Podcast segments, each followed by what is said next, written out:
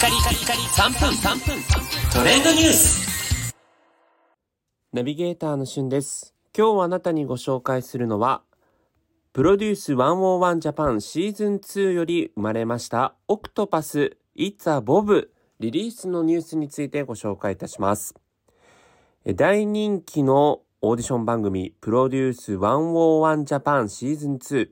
こちらの最終的にデビュー11人として、えー誕生したのが INI というグループ。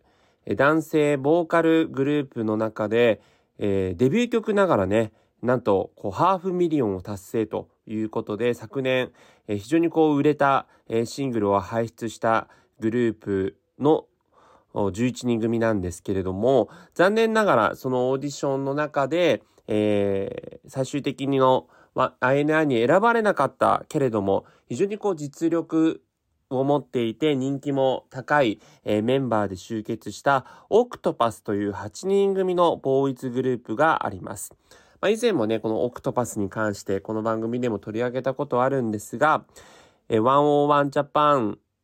シーズン2の元練習生、太田俊生さん、海保さん、栗田浩平さん、えー、小瀬直樹さん、小堀、えー、柊さん、高橋渡さん、東馬さん、四谷慎介さんの8名からなるということで、まあ、8名ということもあって、えー、オクトというね、えー文字と、えーその道となるようなグループを目指してということで、オクトパスということなんですが、えーこんなグループのファーストシングル、It's a Bob がですね、ミュージックビデオ公開と、そして1月、えー17日よりデジタル先行配信が決定しております。